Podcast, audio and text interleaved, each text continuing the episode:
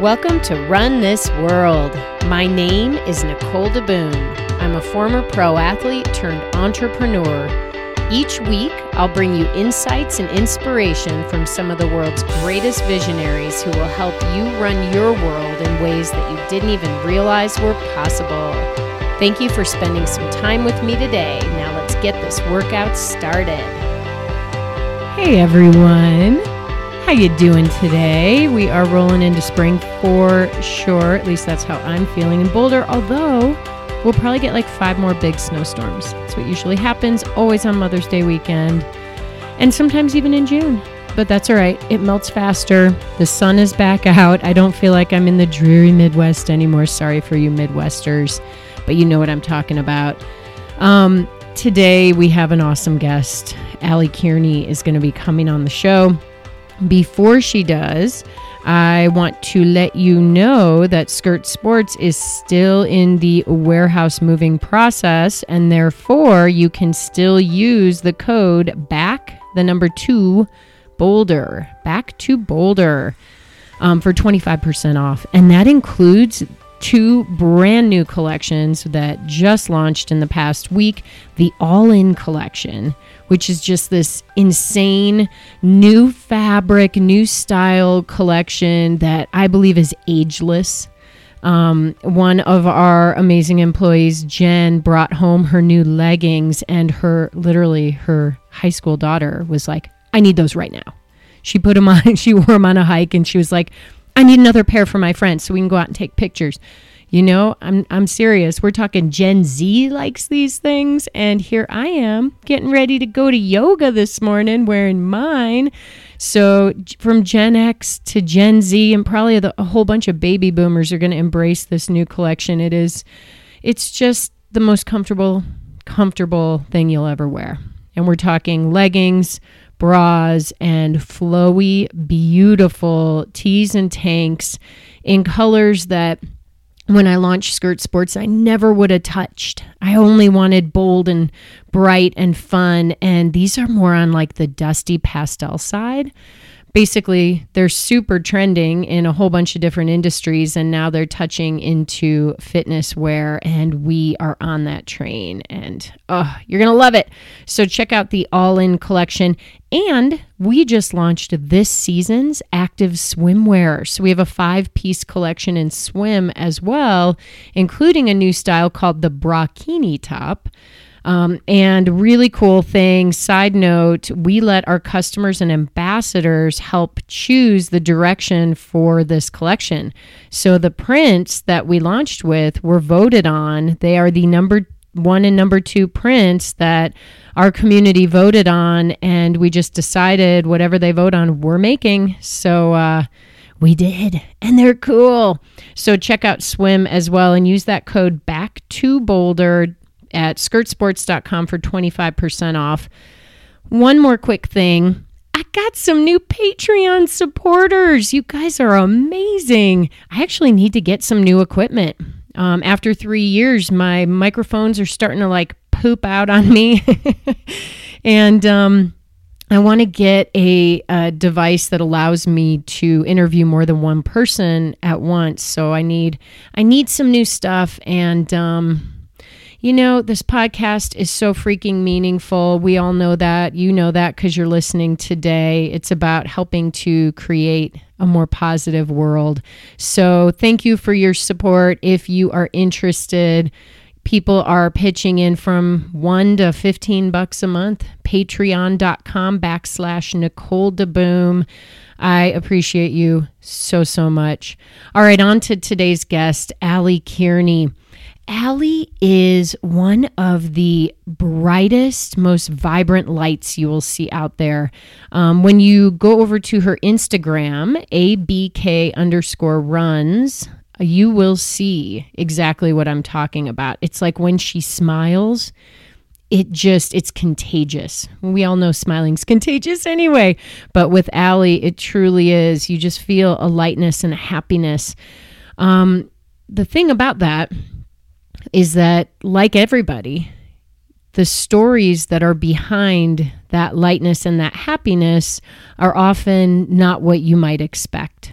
And, you know, this life is just a journey that we go through. And sometimes we have to struggle to get to these places where we can find that enlightenment within ourselves. Allie definitely struggled. Um, she struggled from the time she was a young child with depression and anxiety um, up through her formative years and her teen years with some very just sad and scary coping mechanisms. Um, namely, she used, well, you know what? I'm going to pause right here because Allie suggested, and I totally agree, that we put a little warning um, at the at the forefront of this podcast that we this could be a trigger podcast for people. We are going to talk about both disordered eating and cutting as uh, behaviors that some people may find triggery. So, if you do not want to listen on because you know you are on the edge or this would be too sensitive for you, then go listen to a different episode. Um, so I want that to be noted right now because that's exactly what what Allie went through, and she came out of it by finding the beautiful form of running, and she has included a healthy a healthy mindset towards herself as she has come out of the darker stages and into the light.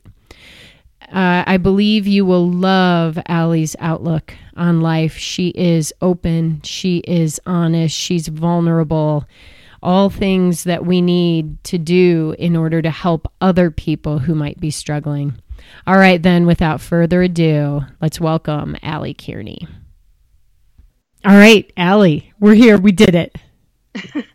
we connected. We did. And you know, it's cool. Um, you are hanging out in a onesie in Florida in the middle of late winter.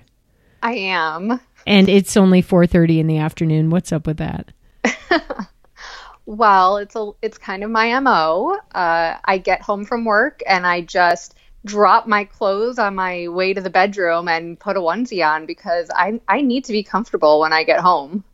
So, is this something you've always done your whole life? Onesie wearing the minute you get home from work? Actually, it's it's a fairly new development. Um, and it started when I moved to Florida because Florida, you know, I went to a school with uniforms. So it was uh, you take off that uniform the minute you get home and you put something comfortable on. So, but the onesie is very new. I got it last month for my birthday. Oh my gosh. So who gave it to you? So my husband uh, gave me this onesie, and it is, I'd like to clarify, not a sexy lingerie onesie. Uh, although it does have a back flap. oh, like uh, for easy pee and poopy access? Yes, yes, exactly. kind of like the gotta go skirt. Oh my gosh, I love yeah, it. Yeah, a little bit. wow. But so yeah, I I told him that um, you know, some of my friends, some of my teammates, uh, when I ran Ragnar in December, had some fuzzy, warm onesies, and I was freezing and jealous. So I told him I wanted one, and he remembered and, and got me one for my birthday. Wow. So we have established that you run crazy long distance races with friends. You you mm-hmm. run cold, tend to run cold, and you have an awesome husband who buys you things like fuzzy onesies. I love it. Sounds like a pretty full life. Yes, I would say so, and uh, a very full and, and lucky life. So, uh, what job did you just get home from? What do you do? So, I'm a teacher, um, and it's I call myself a teacher because it's easy, but um, I'm not technically in the classroom anymore. I used to teach eighth grade English, and um, now I'm out of the classroom full time, and my job is coaching and mentoring teachers. So you work with adults. Mm-hmm. And um, I mean, is this like the path you had in mind, or did it just sort of happen? So it just sort of happened. Um, it was actually my like senior year of college, second semester, when I decided, like, oh my god, I think I want to be a teacher. and I had taken a class that one of our our projects was to teach a section to the to the rest of the students, and um, I got so much positive feedback from my peers and my professor, and I realized, wow, I really love this. So um, you know, I was about to graduate and I was like, I have no idea how to teach. Um, so I had to, I applied to grad school so that I could learn a little bit about how to actually be a teacher. Um, and then went from there. And yeah, it, it, turned out to be something that I just really enjoy. And it surprised me a little bit that, you know, how much I connected with it. You know, can we uh, talk a little bit about that idea that here you were almost done with college and then you made a big decision that would impact um, the trajectory of your life going forward, which wasn't planned to be as a teacher. So, you know, there's, I think, a lot of people listening who, you know, we have these certain ideas in our mind when we set goals, but at the very final hour, we realize they don't feel right. But mm-hmm. often we don't pull out because we've mm-hmm. already put so much in. So, what, what brought you to the point where you were like, oh, I got to change tracks now, even though it basically is too late? Mm-hmm. Well, I think that it helped that I didn't have a set track in mind. Um, I was an English major because English, reading, and writing um, were the only things in school that I really connected with and enjoyed. Um, and so, you know, I just was one of those kids and one of those young adults who didn't have a lot of direction outside of being in the moment. And I almost feel like it was fate that I took this class uh, at the last minute, really, and realized that there was there was something for me out there that connected with, you know, the fo- foundation of my passion, uh, which was the reading and writing. So in a way, it was kind of more that I was very open and I didn't have a set goal um, that allowed me to find what what worked for me and fit for me. Oh my gosh, that's so. It, there's like so much beauty in that, but then it's so mm-hmm. averse to what we're told and taught, especially as mm-hmm. athletes and runners.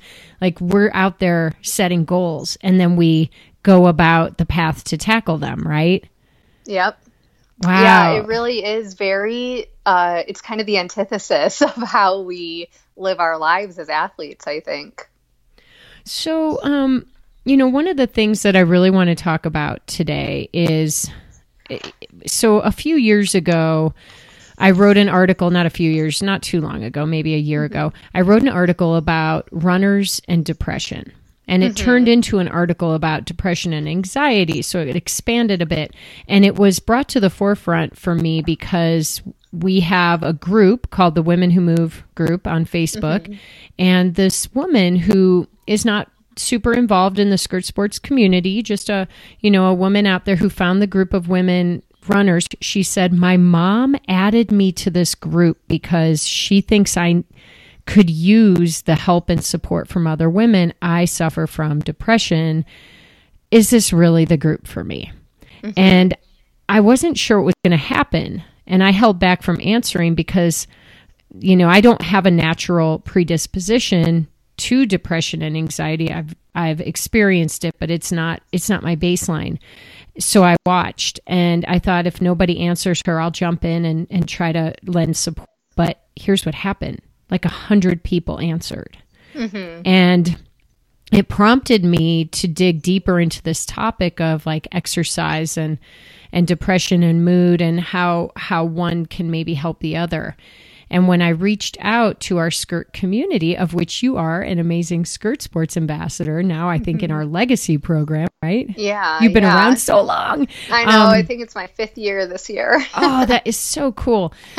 Um, you were very open about sharing your story. Mm-hmm. And I feel like, you know, maybe it's just a great moment here for us to go all the way back in time to dig into that that part of what you experienced in your early years and how you've been able to, I don't know, um, cope with your own depression. Uh, so that by the time you are a senior in college and being faced with hard decisions like this, you maybe had more skills in order to be able to make those decisions, like we just hit on. Mm-hmm. So I know it's kind of a long-winded, you know, way to just say like, let's talk about let's talk about this issue. Yeah. Let's bring it up right away. Let's get it out there on the table. um, so so yeah, maybe take us through your your journey as a little girl. Okay. Um, so I always feel like when I talk about running and its relationship to my depression, I always want to kind of preface it by saying that I don't think that just exercise works for everyone. Like, I fully believe that therapy and medication are completely valid and necessary ways to cope with depression for some people.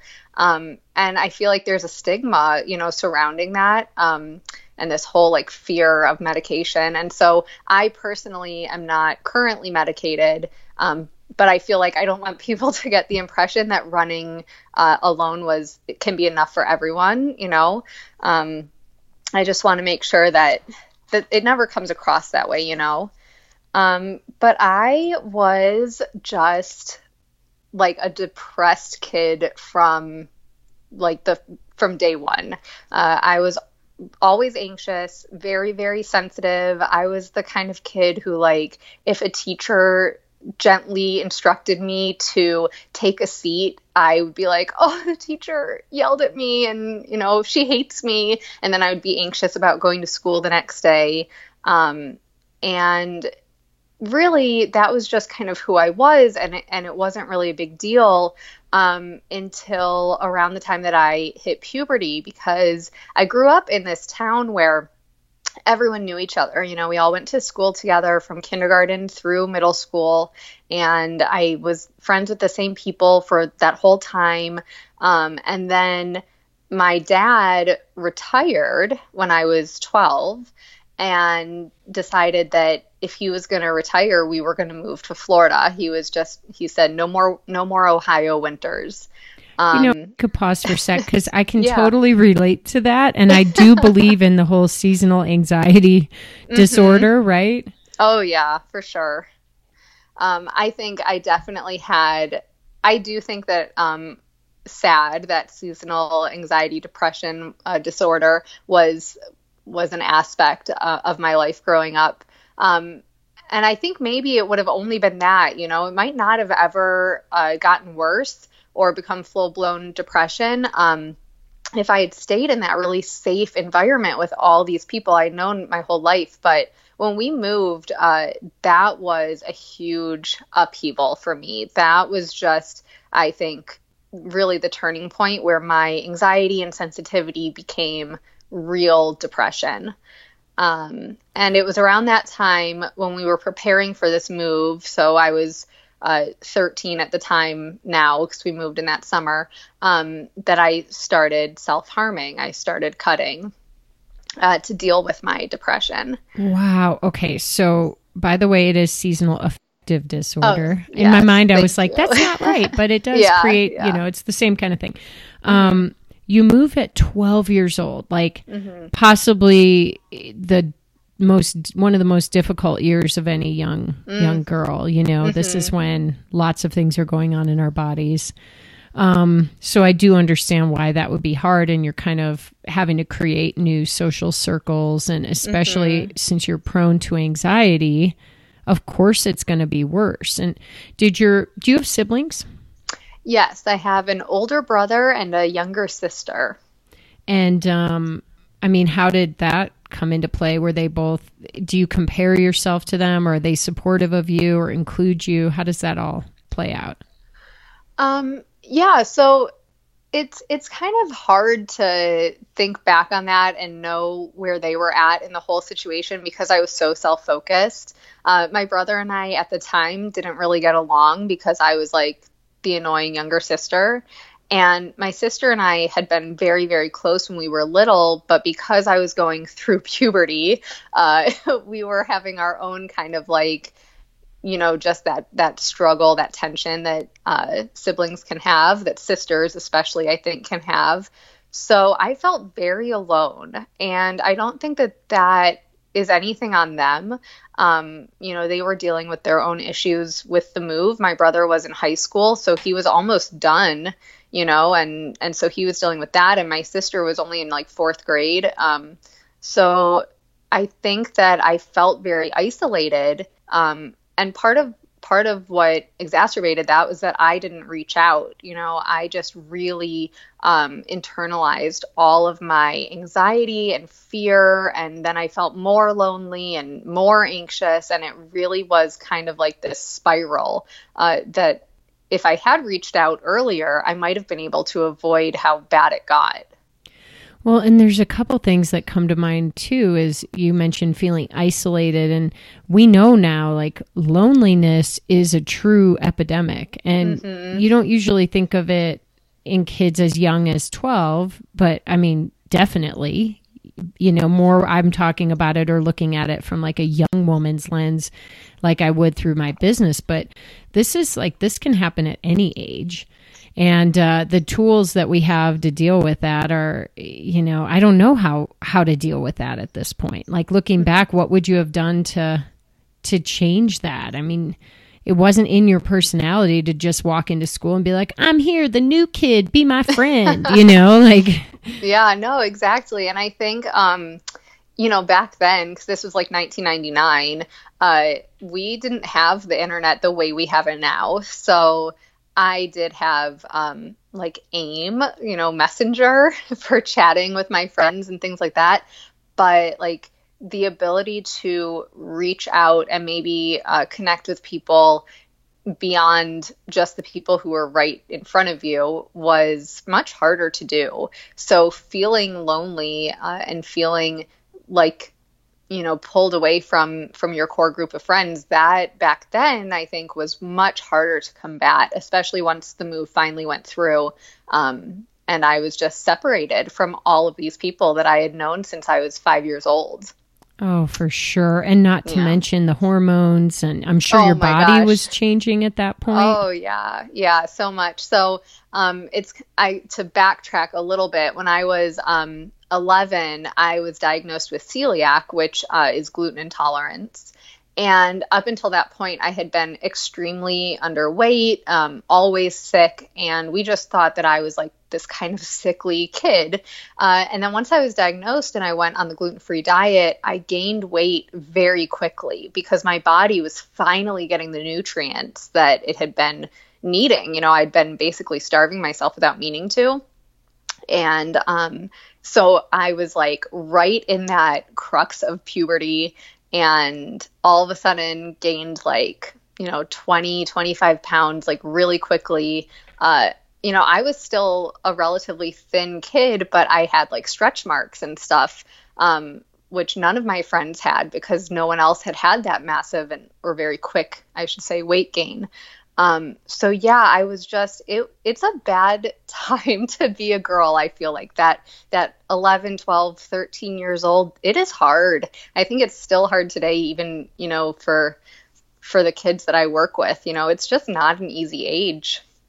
Okay, so I have an 8-year-old, she's going to quickly in the blink of an eye be 11, 12 and 13. Like mm-hmm. what the heck do I do to help help her maintain her sanity? Yeah. Um, man, I wish I had an answer for All right. that. well, we'll come back to that. We'll yeah, um, yeah. So, what you, you know, basically where all of this went, all of your anxiety went, was into mm-hmm. harming yourself. Self harm yes. became yeah. your outlet. So, mm-hmm. I've actually never spoken to somebody who was, for lack of a better word, a cutter. Mm-hmm. Um, I don't know how else to describe, you know, what you were using to cope. So mm-hmm. how how did you find that coping mechanism? So when I was still in Ohio before the move, um, I had a friend, and he his parents were going through something, and he was cutting himself, and that's how I discovered it was was through him doing it, and I can't, you know, there's not like a moment that I can remember the first time I tried it or anything like that. Um, I really can't pinpoint what made me think like maybe this will also help me, but I think there was, you know, just this kind of natural curiosity and this kind of morbid interest. And whatever it was that, um, that made me try it the first time, it I did experience such a relief Um, and I know now that that was just this release of endorphins that that your body releases when you're injured. Um, but it physically made me feel better and like helped to clear some of the anger and fear and depression that I was feeling. And so it really became a coping mechanism. It became the only way I knew to cope with these big feelings that I was having. Um, and I, I remember telling friends that I, I was so depressed and so sad that I literally felt like I was swollen with it. And then the release of cutting felt like an actual physical release of this internal pressure. Um, and so it just became the only the only coping mechanism that I knew how to use. Wow. Oh my gosh. And it's like fairly extreme. I mean, you are taking a sharp object to your skin. I mean, mm-hmm. so as much of this as you want to share, I really um I'm just I want to understand like mm-hmm. would you where on your body did you did you cut? Mm-hmm. So I started on my ankles um, because that was where my friend had started, and it was very easy to cover it with socks. Um, so you know that's that's kind of where I started, and you know your skin on your ankles is very thin, so it was very easy uh, when you start there, um, and then eventually I moved up to like my thighs because I was trying to stick to places that no one could see. Um, because especially when I was, uh, you know, 13 and then as it went on into my teens, I wanted to be able to hide it, you know. So um, I cut my thighs and my ankles and really kept it pretty much there uh, for most of high school. And, and my cutting went into college with me because I never had developed any other way to cope with stress. Um, so even when my depression eventually leveled out and I found friends in Florida and I, you know, developed better connections and all of these things, anytime I had any kind of relapse into stress or anxiety or depression, cutting was just the natural coping mechanism for me. So I could be like having the time of my life at a at you know a party or at a sporting event or whatever it might be and then the next day be stressed out about math homework and resort to cutting uh, so it was just you know it was one of those things that just became part of my life but did it feel like um an addiction like oh, oh yes. I know I'm going to do this later. Mm-hmm. I shouldn't, but I'm gonna. And then there's this sort of build up to, you know, the process. Oh, yes. Uh, I definitely liken it to an addiction, especially because, um, like the thoughts and the urges, even though I haven't cut now in, I think, like 13 years, um, I still sometimes get that feeling. And um, my my grandpa who was a smoker used to tell me that like he never will call himself an ex-smoker because he hasn't smoked in 40 years but he still gets the urge. And that, that really resonated with me. I was like that's how it feels as uh, as a reformed cutter. You know i um, i would feel like an urge i'd feel like i know i'm going to do this later i would get rid of you know whatever implements I was using and be like I'm not going to do that anymore and then like a couple days later go out and buy something new um, and I just couldn't it was a habit I couldn't kick. Wow. Okay, so were you ever like caught? Did your family ever see you doing it or did they were they aware? I think looking back, uh, I know that they were aware. My mom did try to confront me a couple times, but I think she felt as lost as I did, you know, with the whole thing and didn't know how to address it. Um, you know, we tried going to therapy. I tried going to therapy. Um, we tried antidepressants and it just, I didn't give it the full effort that I probably should have. And I, you know, just kind of let it go by the wayside. And so I think looking back that my parents probably knew um, and didn't know really what to do about it um, and didn't know how to talk to me about it. And what actually ended up eventually making me stop was that was the first time my mom like really said to me, you know, are you hurting yourself again? And can you like just promise me that if you're going to do something, you'll tell me? And this at the time, this was when I was a sophomore in college. And just knowing that she knew and how much I was hurting her by doing it was like this wake up call for me that this was not a coping mechanism I could use forever. This was not something that was just hurting myself. It was hurting my family. And that just, I, I was like, I, you know, I can't do it anymore. So I told her, I said, well, well, I did. I had a relapse, but like that was it. That was the last time I did it. And so that literally was the last time. Yeah, that that was the last time. Uh, I think I remember like getting off the phone with her and immediately, uh, you know, getting rid of what I had been using. Um, and just being like, I can't do that anymore. wow. Okay. So, you know, when we have these addictions or mm-hmm. habits that we don't, we know we don't like and we want to stop, they become these secrets and mm-hmm. they often, you know, help create walls to, you know, having other relationships or letting people into our lives. Did you feel that that had happened to you?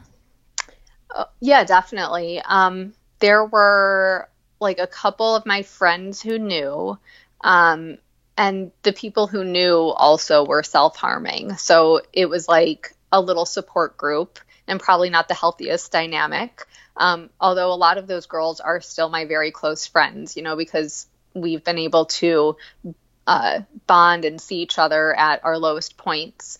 Um, but being called out, like having my secret really revealed in a, outside of that safe bubble of people, um, that was uh, I don't know, what do they say about like, you know, when you shine a light on a shadow, you know, it just it goes away. The secret had to go away. So um but like any addiction, it wasn't cured overnight. It was one of those things where I still had really bad urges and then eventually the um my I still didn't know how to deal with stress and depression, so eventually I turned to other harmful things. So then I started like restricting my food and dealing with like bad diet and really disordered eating uh, issues. So I kind of cured or stopped acting on one addiction, but then moved to another harmful habit because I still had not found something to help me deal with all of these big feelings that I was having. Oh boy. Okay. So at the base of the big feelings, mm-hmm. was there any kind of event or, you know, thing that had happened to you that you needed to work through? Or was this truly, as you described earlier, like I was just an anxious kid? I really, there was not one thing that happened that caused it for me. Um, I just have always been, you know, people used to say that I was like very serious as a kid. I was interested in kind of morbid things. It's just who I always had been.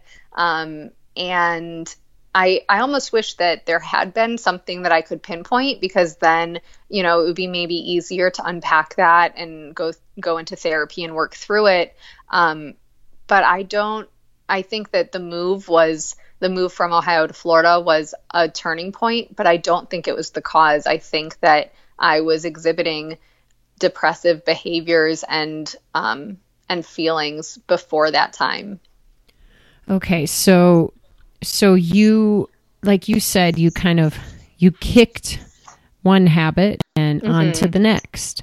So yep. in college you then you had a wake up call. You decided it's time to stop hurting the people around me, which I fully agree. Um, I've had a, a, guest on this podcast, this amazing guy. His name is Scott Strode, and he started an organization called Phoenix Multisport, which is for recovering addicts and alcoholics to come and sort of some people may say replace that addiction with an mm-hmm. exercise addiction but really he's he's giving them a support group and then a natural you know uh, athletic release right mm-hmm. and it's a really cool organization and i remember sitting down with him when i was sort of questioning if i had an alcohol problem and i asked him you know, what, how do I know?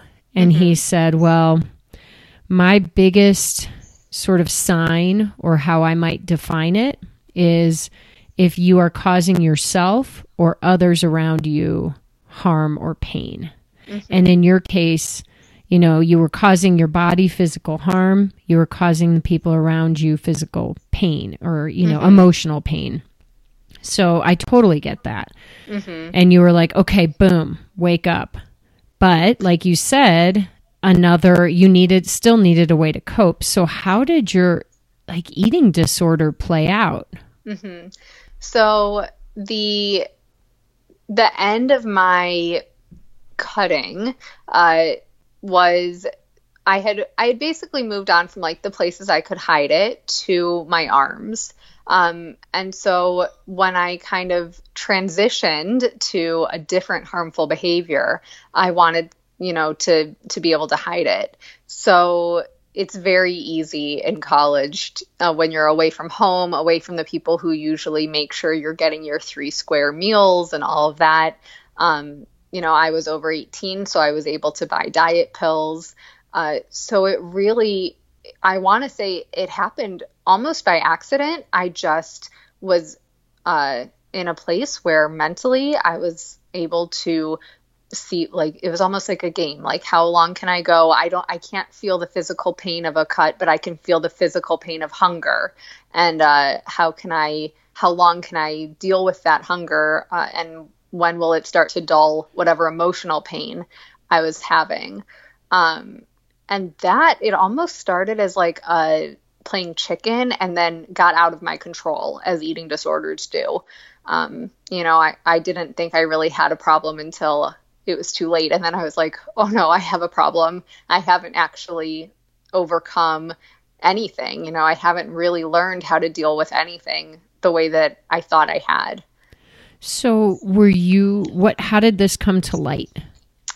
So, um, I was talking to a friend of mine in, in a class um, and we were just i don't i think she was eating like baby carrots or something and i said something about um, you know how i was looking for health you know healthier foods to eat um, and she you know recommended the dietitian on campus she was like she's really great she helps me uh, you know know what i should and shouldn't be eating and she said I've had a disorder, an eating disorder in the past, and this on-campus dietitian has been really helpful to me. And I was like, okay, well, I want to go to her and like check her out. And she kind of asked me what I was eating on campus and all this stuff. Um, and I hadn't even realized at that point like how much I was restricting, but I kind of did the math right there in front of her and I was like, "Oh, I'm eating like maybe 600 or 700 calories a day."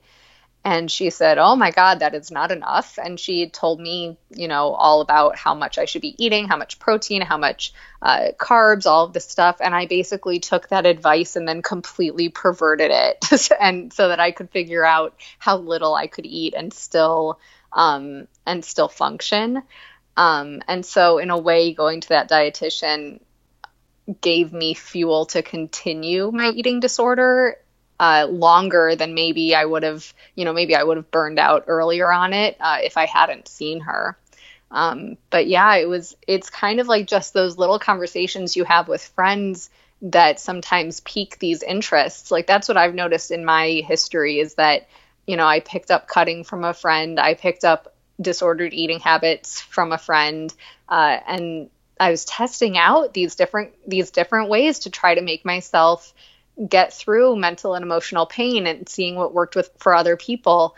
Um, and unfortunately, everything I picked up from people were really harmful things for me. So, did did you in your heart know this was not healthy? Oh, absolutely. And in a way, I was, I think, kind of taking pride in the fact that it was unhealthy. Um, you know, maybe I felt like it was. Uh, you know, it made me interesting um, and it, it gave me something else to focus on. So I knew it wasn't a good decision, but it was something that I felt in control of. And, um, you know, I, I felt like it, it gave me an aspect to my personality that maybe people didn't expect. Um, and so there was kind of this this weird this weird aspect of almost like uh, having a secret, you know, and feeling special for having that secret. Well, yeah, and I totally understand forming your identity around it and taking pride in something that's so clearly not really pride worthy. mm-hmm. Yeah, yeah. So, when and how were you finally able to to move on from this addiction with, you know, food obsession? Mm-hmm. So, I will say you know, it's still something that sometimes I struggle with, although like I, I don't count calories anymore or anything like that. But I think for me, uh, what ended up really working was developing relationships that I didn't with people that I didn't want to let down.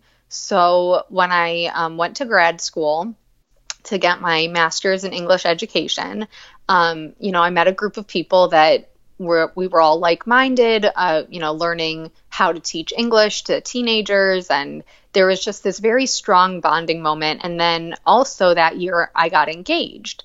So I had like all of these positive relationships surrounding me.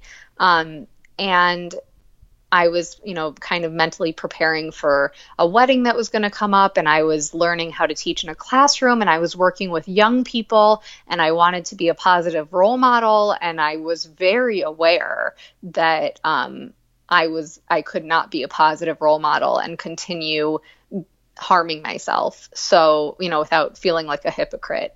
Um, so I, around New Year's 2009 or so, I was so stressed and I was just anxious and depressed and going through it. And I thought, like, I absolutely cannot relapse. I cannot relapse. Like, what am I going to do? And I very distinctly remember being on campus. I was at the University of Florida at the time and seeing a runner. And she was just this like gazelle, you know, running over these beautiful hills in Gainesville. And I thought, I need to learn to run. Like that is going, that's going to do it for me. Um, and I told my fiance that I wanted to learn to run, and I told a couple of friends that I wanted to learn to run. And I don't know, it just clicked for me. Like the first time I tried to run, I got like a quarter mile and then walked the rest of the way. I was so like I grew up with terrible, terrible asthma and just like was never uh, athletic. I played volleyball and that was pretty much it. Um, and but I just something about it like immediately clicked for me, and I just kept at it. And um, and then with the support of my now husband, who bought me my first pair of running shoes and my first uh, iPod to listen to music to, and, and all this stuff, and my onesie. he continues to buy me wonderful things. um, but yeah, he just was so supportive, and it's just like you know and I just went from there and running became for me finally, you know, a coping mechanism that was actually really helpful, gave me the endorphin rush that I was looking for, um, and and was healthy finally. So at that point, when you found running, this is so interesting because so many of your both unhealthy and healthy, you know, choices in life have come mm-hmm. from you know watching other people go through them mm-hmm. and and um, by the time you hit you were in grad school i think right yes and yeah. you were like i need something new because had you you know you said i can't relapse did that mm-hmm. mean with cutting or did that mean with eating disorders it, yeah it was really about both because um, i was in a place where i realized like i can't be in an in an intimate relationship with my fiance um, and have him know that I'm hurting myself. Like, I just can't do that to him. So I was just, you know, I was in that place where I, I knew that I needed something and I knew what my first reaction was always going to be to go back to. Um, and I just made a decision, a very conscious decision that I needed to find something else and that it had to be something I wasn't going to have to lie about and hide from people. And so running, you know, runners love to tell people that they're runners. I didn't have to lie or hide about that at all. That's very true. Um, were you when you what's your husband's name? Matt. Matt. Okay, so mm-hmm. when you met Matt and you got to mm-hmm. know him and you you know you start this amazing relationship, were you open with him about your past issues? Um, I was actually the first time that uh, he saw any of my scars. He asked me point blank, you know, what is that?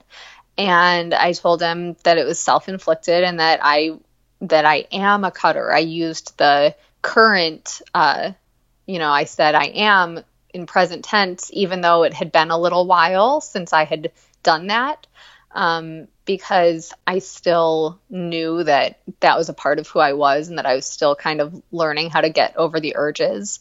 Um, and he just was like, you know, I'm so sorry you've ever felt that way. And he kind of held me for a little bit and then, you know, we moved on. Um, and since being with him, since like seriously being with him, I've never cut again. And and part of that is because I can't imagine having to see and hear him deal with that. Um, you know I don't want to put him through that. It's kind of it's I don't know. I don't know why that works for me. I know that for some people they need more than an external motivation but I almost feel protective of him in that way. You know I don't want him to have to deal with me in that pain well, I mean, it makes so much sense. You, we don't want to hurt. We don't want to purposely hurt the people we love, right? Mm-hmm. Yeah. And when they see us hurting, they hurt. Oh yeah. That's how it yeah. goes. Mm-hmm. Um, but without other people in our lives, it's it's going back to being a lonely existence again, right? Mm-hmm. Yep. So I feel like these experiences you've had have been sort of, to quote one of my past guest, Tunda Borrego. She says, Thank you for the lessons. Mm-hmm. May you be mm-hmm. well, may you be at peace. Thank you for the lessons. These are these were these have been like parts of your journey that you almost have to thank in a screwed up kind of way. Yeah, no, I, d- I definitely agree with that because um, I think that if it weren't for knowing um, what it is to deal with things in such an unhealthy way, I would never have found a healthier way to do it, you know, and and I might have always just been depressed. I might have always just felt like, well, this is just what life is for me now. Um, and I do think that I have so much more compassion and empathy for people when I see what they go through. I it's one of the reasons I wanted to work with young teens uh, when I started teaching because I just feel like that those kids need so much support and so much love. They're going through so much. Um, and I do feel like it, you know, these experiences have shaped me as a person and completely shaped the way that my mind works. Oh, absolutely. I mean, they make us stronger. That is for sure. You are a very strong person at this point. so, can I ask you a little more about your running too? Oh, yeah, of course. So, I do know some friends who struggle with eating disorders, and they actually use running as part of, in, a negative way, as mm-hmm. a way mm-hmm. to, you know, offset calories and things like that. So, did that ever enter your mind, or was running always looked at as a joyful expression and and it didn't go hand in hand with mm you know the the restrictive eating yeah so i never used running or exercise as a punishment for my body which i think is how a lot of of people with eating disorders use running um, and I think the reason that that never even entered my mind is because I purposely chose running as an empowering option that was not going to be harmful. You know, I I picked it because I knew it would be good for me. Um, and I think the first time I ever successfully ran a mile was so transformative and made me feel so powerful and strong and proud of my body um, that for me it was more of like oh, I had no idea that I was capable of this and that this is part of who I am um, in a in a positive way. Like for me, I think it just um, was always separate from calories and losing weight. Um, and then obviously it, it, helped that I had stopped counting calories and had made the decision to try to be healthier in that aspect. So uh, I was able to really keep them separate. Well, and you know, we're talking about how we give ourselves different identities, right? Mm-hmm. And when you're a kid, you were basically told like you can't be an athlete because you have bad asthma, or I'm assuming right. that that mm-hmm. was ingrained yeah. in you. Yeah. So yeah. if it had to feel like you said it was transformative and you were so strong and powerful to even be able to go out there and run that first mile like mm-hmm. i mean i can only imagine the the entire horizon just got bigger oh yeah uh, i remember i came home from that first mile and i immediately called matt because at the time um, i was in florida and he was in indiana working uh, and I called him and I was just like, I ran a mile and I did it without stopping. And, you know, he was so excited for me. And for the first like two or three years of running, um, I didn't know that you could like do races. So I thought like, oh, I'm just like going out for a run and I would run like a mile and a half or 2 miles and be done. And then I met someone at work who had been a runner in high school and college and she was like, "We should sign up for a 5k together." And I was like, "Wait, you can you can just sign up for 5k like that's a thing? And um, oh my gosh yeah from there it was like wow my world has opened. Uh, and it just was very very empowering and i and i got so much out of it. It was almost like yeah my my whole demeanor changed. It really was life changing for me so where are you today with your running so i'm in a weird spot with my running right now because um you know i've done three marathons i've done over a dozen half marathons. I've done Ragnar. Uh, you know, I, have really gone through it and loved every minute of it. Um, but in 2017, I was diagnosed with chronic exertional compartment syndrome. Uh, so basically, the like tissue around my calf muscles was uh, constricting my calf muscles, and so my legs would swell and get really painful when I was running and I couldn't run. Um, and it was a long year of diagnosis, but eventually I was diagnosed and then I had to have uh, surgery on both of my calves to release to release the fascia, basically to release that that tension.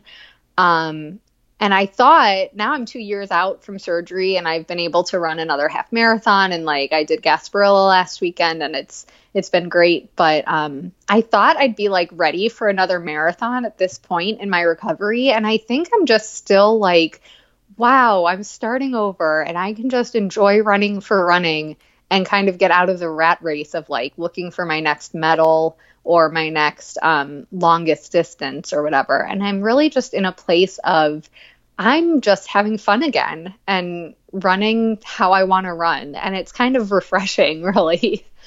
I mean, it's funny that we get ourselves to a place where we're not necessarily having fun anymore. Like mm-hmm. maybe you don't even realize it until you're oh, out yeah. of it. And then you can make that statement, I'm just having fun again. It's yeah. like we're adults. We choose to do this. Why shouldn't we always be having fun? exactly. It's like I always say, no one's paying me to do this. Like, I am not a competitive runner. I'm not winning races at all. Um, so, really, it should be all about the fun. And um, it's been really nice to have a reason to come back to the basics.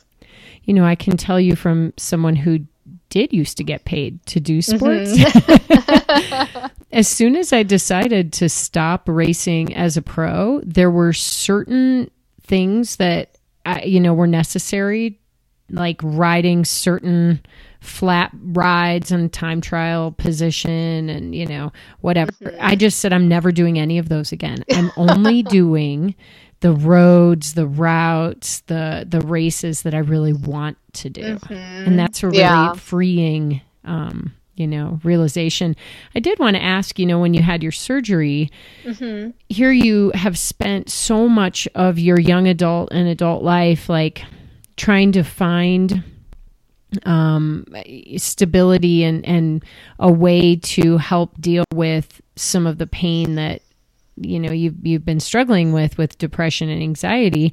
And all of a sudden running is the running's the thing you finally found. You had so mm-hmm. much joy and it was very healthy for you. And suddenly that's taken away. So mm-hmm. how did you get through that period? Oh that was it was a rough year.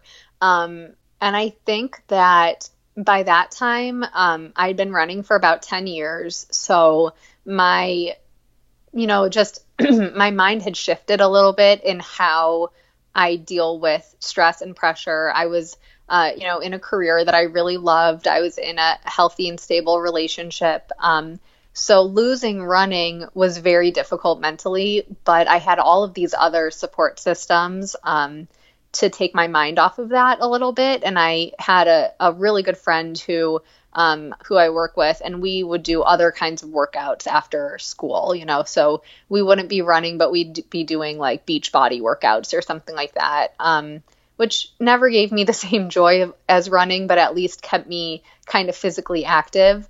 Um, but I'll tell you, I go back and I look at some of my like blog posts from that time period, and they are sad. Like you can just tell that I'm trying so hard to stay positive and and keep a, a healthy point of view, but um, I was struggling. It was a hard year, and I felt like I wasn't myself that whole year. I felt like I was in a fog.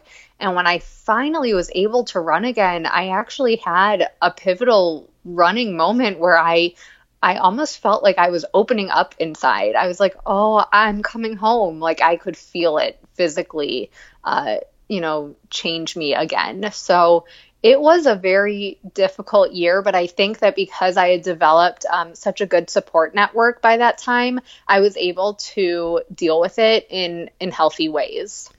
Wow! Oh my gosh, I love this very sort of visual and visceral uh, concept of opening up to yourself and mm-hmm. like you were in that moment and you had enough awareness to really embrace that oh my gosh yeah it was very emotional i was just like I was like laughing as I was running, just like, oh my God, I, I'm back. I'm home. And it was, yeah, it was a wonderful feeling. Well, it's very hard when we're in it. Oh, Whatever oh, yeah. it is, like change is basically probably the best way to describe it. It's really hard when you're in the middle of it mm-hmm. because it's just happening and it doesn't happen all at once usually unless it's something traumatic or severe, you know. Mm-hmm. Change happens slowly and you can't really see out of it until you're out of it.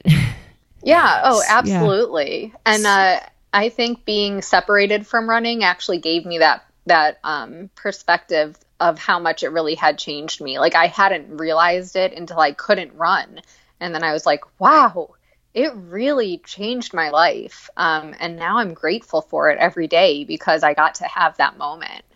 Well, and if it's not running for other people, it can be a different form of exercise. But mm-hmm. it sounds, you know, and I fully subscribe to this philosophy that, you know, bodies need to move.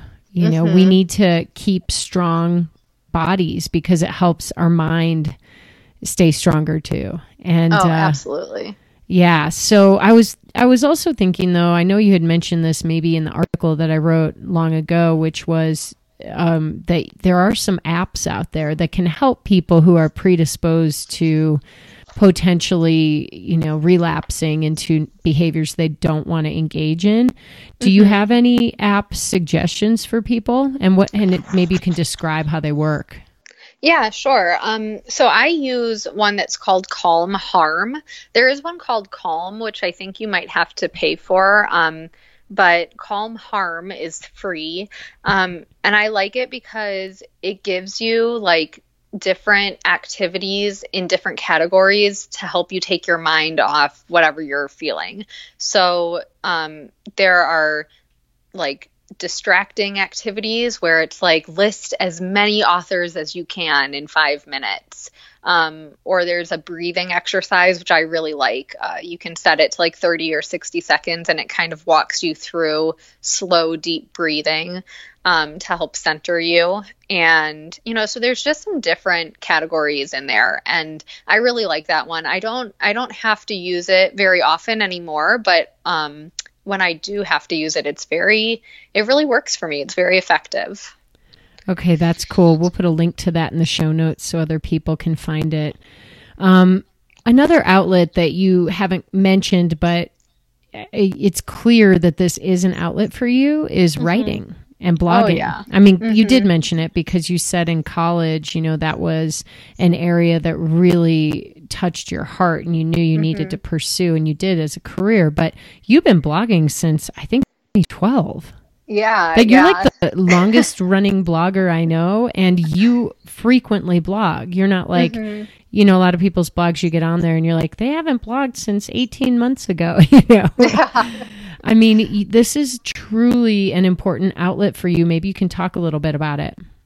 Yeah, I um oh my gosh, I was writing from a very young age. Um I used to write books and um poetry and stories all the time. Um, actually, it's funny because we're we're cleaning up our house for moving, and I found some of my old book, like quote unquote books that I wrote in middle school, and they are just terrible, but very funny to look back on.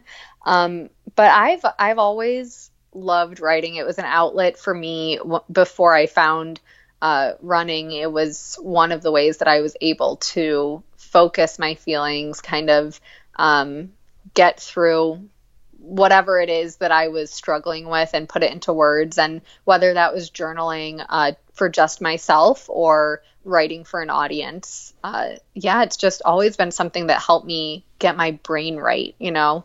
And then I started my blog um, to try to help keep me motivated for running when I was a fairly new runner.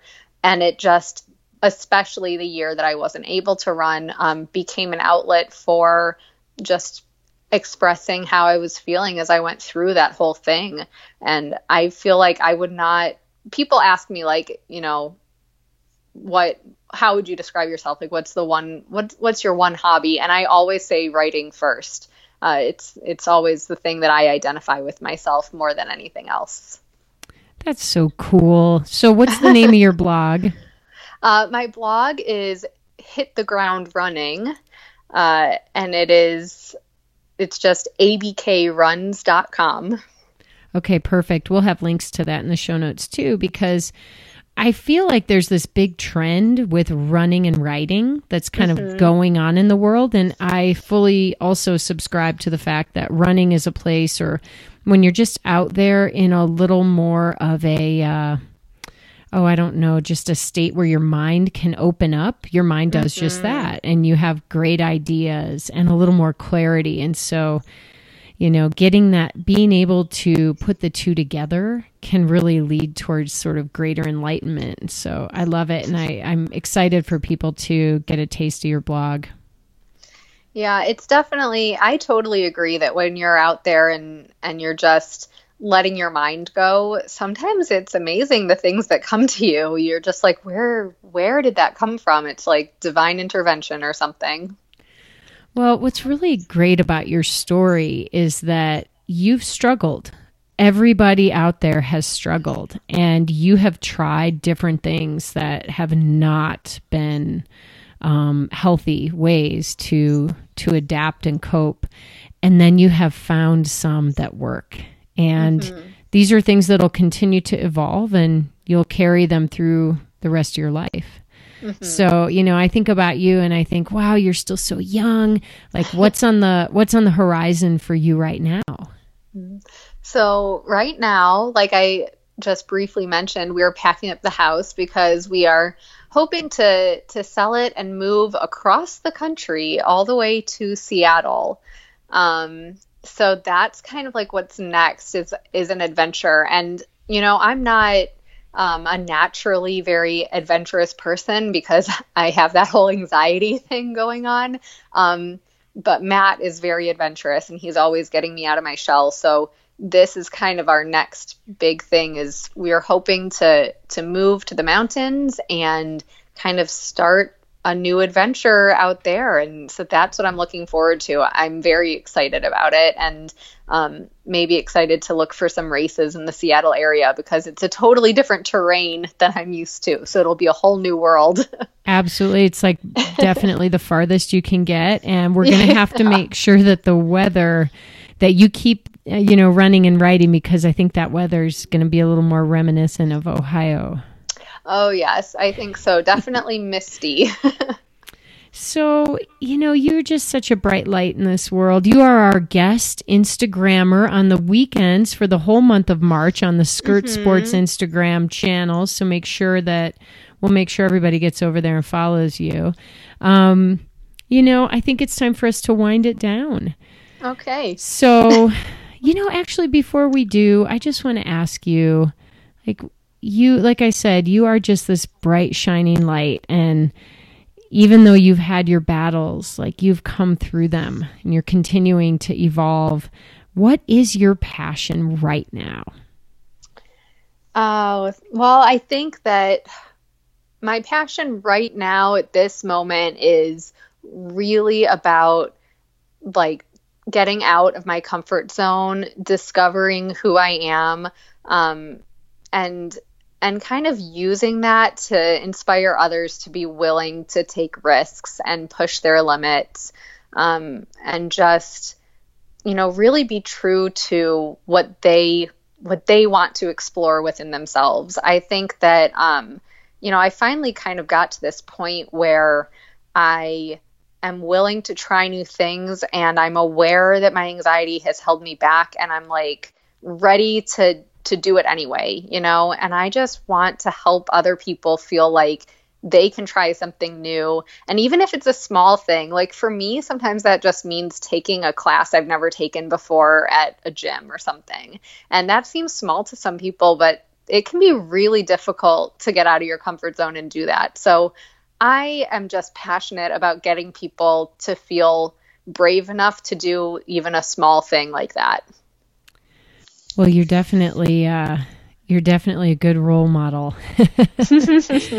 well, um, let's wrap it up then with the same question I ask every guest who comes on the show, and that is if you can leave our listeners with one final piece of advice, one little nugget to help them run their worlds in a bigger and better way, what would it be?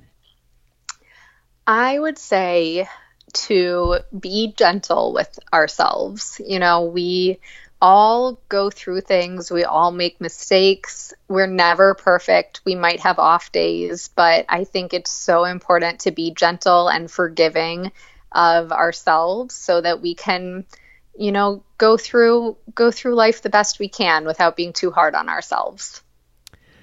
I love it and I couldn't agree more.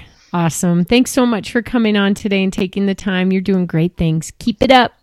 All right, thank you. It was my pleasure. All right, everyone. Wow. Allie is just, she's amazing. Definitely make sure you go over and check her out on ABK underscore runs on Instagram.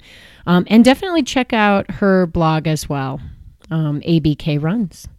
She is an absolute delight. I'm sure you found the same. I love her final nugget or nuggets. There were multiple nuggets in there be gentle with ourselves. We're never perfect. Forgive ourselves. I mean, these are all things that we need to do in order to truly embrace who we are so that we can go forward and do the great things that we were meant to do. Um, on that note, I'm sure you have more great things you were meant to do while wearing the new Skirt Sports All In Collection or Active Swim Line. Um, be sure you head over to skirtsports.com and use the code BACK, the number two Boulder, for 25% off everything on our website until we are situated in our new warehouse. All right, everybody. Um, I know you're going to have a wonderful day. You already are because you just listened to this incredible podcast. Well, stay tuned because there are more amazing guests to come. There is one thing that I will tell you with absolute certainty there are no lack of beautiful, incredible, inspiring people in this world, and I plan to have every single one of them on the show. So I'll be doing this for a millennium. All right, everybody, you know what time it is. It's time to get out there and run this world. Have a great workout, and I'll see you next week.